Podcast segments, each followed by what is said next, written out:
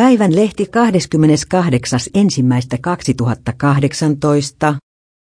Ambulanssiin kätketty pommi tappoi lähes sata ihmistä Afganistanin pääkaupungissa Kabulissa.